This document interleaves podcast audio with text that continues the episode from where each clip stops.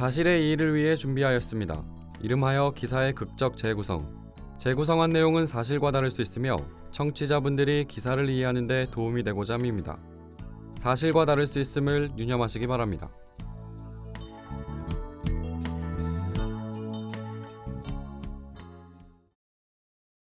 할아버님 안녕하세요. 요새 자주 뵙네요. 응, 저기 오늘은 뭐 좀 물어보려고 왔어.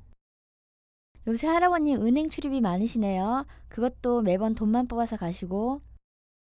쓸 곳이 있어서 그래.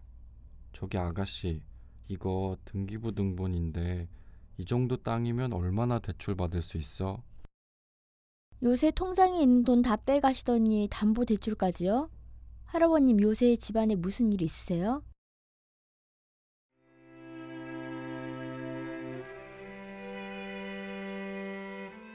삐걱삐걱 손수레가 움직인다. 손수레를 끄는 노인도 한 걸음 움직일 때마다 거친 숨소리를 내쉰다. 무심히 지나가는 차들이 노인과 손수레를 위협하지만 노인은 앞만 보고 걸었다. 노인은 동네 이곳저곳을 돌며 폐지를 주었다. 아무렇게나 내다버린 쓰레기들이 모여 파리가 꼬이고 날벌레가 날아다니는 쓰레기 더미가 노인의 작업 공간이었다. 사람들이 코를 가리고 멀찌감치 피해 돌아가는 곳에서 노인은 돈을 벌었다. 노인은 폐지와 병을 한가득 손수레에 싣고 삐걱삐걱 다른 장소로 향했다. 인근 지하철역까지 손수레를 끌었다. 사람들이 출근하면서 지하철역 입구에 버린 신문들이 노인을 기다리고 있었다. 허리를 굽혀 땅바닥만 보며 신문과 폐지를 줍고 있던 노인의 뒤에서 노인을 부르는 소리가 들려왔다. 어머 할아버지 엄청 고생하시네. 제가 좀 도와줄게요. 노인의 뒤엔 햇빛을 등지고 선 낯선 여성이 서 있었다. 힘드시죠? 여기 시원한 음료수 있어요. 이것 좀 드시면서 하세요. 일면식도 없는 여자가 노인에게 말을 거니 노인은 당황했다.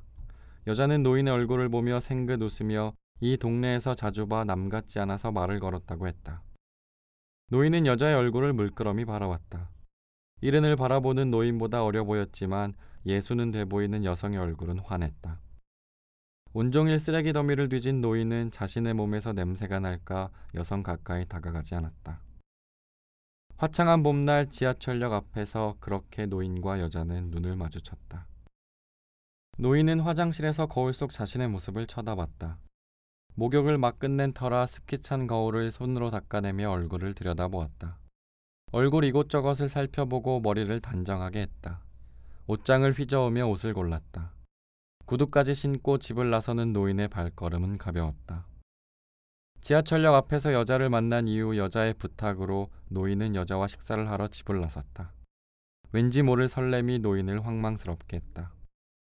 약속 장소로 가는 내내 노인을 비추는 유리창을 보며 온 매무새를 다시 만졌다. 이내 쑥스러워 헛기침을 했지만 노인은 자신의 모습이 싫지 않았다. 와 할아버지 몰라보겠는데요. 진짜 내가 봤던 그 남자가 맞아요? 정말 잘생기셨어요. 여자와 만나고 집으로 돌아온 노인은 여자와의 식사가 어떻게 끝났는지 기억나지 않았다. 그저 여자의 밥 먹는 모양, 웃는 얼굴, 자신에게 했던 말만 기억났다. 오빠, 나도 예순 넘었어. 이 나이 되니까 바라는 게 별로 없더라고. 그저 마음 맞는 사람 만나 알콩달콩 행복한 시간 보내다 죽음 되는 거 아니야? 노인의 하루가 달라졌다. 아침에 일어나 30년을 함께한 손수레 대신 여자를 만나러 갔다. 공원을 거닐고 매점에서 아이스크림을 사 먹었다. 시간에 쫓길 일도 없었다. 천천히 걷다 힘들면 쉬고 다시 걸었다. 여자의 손을 잡고 걷는 길은 손수레를 끌던 길이 아니었다. 여자와 함께 걷는 길은 노인이 바라보는 세상을 바꿔놓았다. 노인이 암투병 중이라는 걸 말했을 때도 여자는 지그시 노인의 손을 잡아줬다. 노인은 여자의 그런 모습에 더욱 믿음이 생겼고 여자를 알게 된 지 두 달 만에 결혼식을 올렸다. 찬 공기만 가득한 노인의 방이 따뜻함으로 가득 찼다. 노인의 옆엔 여자가 있었다. 어느 날 여자가 노인에게 말했다. 여보, 나 아는 사람이 부동산 개발업자인데 이 사람한테 투자하면 돈 좀 불릴 수 있어. 오래 봐온 사람이라 믿을만 해. 노인은 30년 동안 폐지를 주어 번 돈이 있었다. 하루 종일 손수레를 끌고 돌아다녀야 몇천 원이 손에 쥐어졌지만 차곡차곡 모았다. 어렵게 살지만 출가한 자식들이 한 달에 보내주는 돈도 있었다. 노인은 여자의 말에 은행에서 돈을 찾아 가져다 줬다. 돈을 받은 여자는 쏜살같이 집을 나가 밤이 되면 돌아왔다. 노인은 가져간 돈을 어디에 썼는지 묻지 않았다. 그저 집에 돌아오면 반겨줄 아내가 생겼다는 것과 더 이상 외롭게 밥을 먹지 않아도 되는 지금이 행복했다. 여자는 투자금 명목으로 노인에게 돈을 받아갔고 결혼한 지 4개월 만에 노인이 그간 저축한 돈이 사라졌다. 당신 나 못 믿어? 내가 아는 사람이라잖아. 투자한 돈이 한 달, 두 달 만에 돌아오면 세상 사람들이 다 떼돈 벌었게? 노인이 걱정스레 물어보면 여자는 예민하게 반응했지만 이내 풀어져 다시 싹싹하게 굴었다. 여보, 우리가 살면 얼마나 살겠어. 우리 둘이 남은 인생 풍족하게 살면 좋잖아. 응? 지금까지 가져간 돈 돌려받아도 얼마 안 돼. 우리 크게 한번 투자하자. 응? 여보. 여자가 아는 부동산 개발업자가 정부 일을 하고 있는데 지금 2억을 투자하면 30억을 벌 수 있다고 했다. 그러나 노인은 고개를 저었다. 노인에게는 2억도 30억도 필요하지 않았다. 그저 여자와 소박하게 보내는 하루가 필요했다. 여자는 밤이나 낮이나 2억이 필요하다며 노래를 불렀다. 때론 환한 모습으로, 때론 침울한 표정으로 노인을 대했다. 그런 모습의 여자가 노인은 안쓰러웠다. 노인의 묵묵부답에 토라져 여자가 잠시 집을 비운 사이 노인이 장롱 구석에서 종이봉투를 꺼냈다.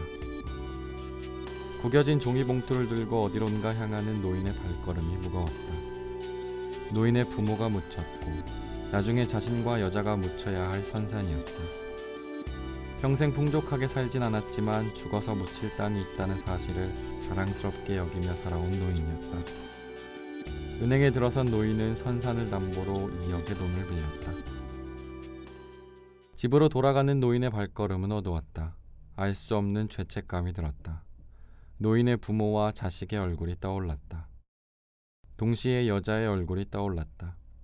깊은 한숨을 내쉬며 노인은 여자가 기다리는 집으로 향했다.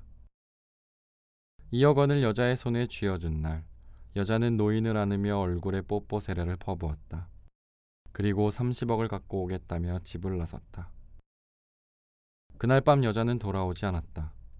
그 다음 날 아침이 되어도 여자의 모습은 노인의 집에서 볼 수 없었다.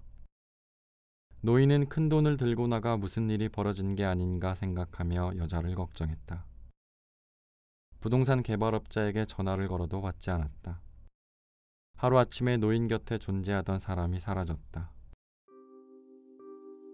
암투병을 하며 이른을 바라보는 노인이 바랐던 삶은 화려하지 않았다. 하루 종일 손수레를 끌어 몇천 원을 주머니에 넣고 집으로 돌아오면 소박한 밥상을 함께할 누군가였다. 노인의 빈 공간을 여자와의 작은 일상으로 채우고 싶었을 뿐이었다. 노인의 그 작은 바람은 노인이 평생 모은 돈과 조상이 묻힌 선산마저 가져간 채 허망하게 사라졌다. 유난히 화창한 날, 여자가 사라진 노인의 적막한 집에서 노인은 쓸쓸하게 낡은 손수레만 쳐다봤다.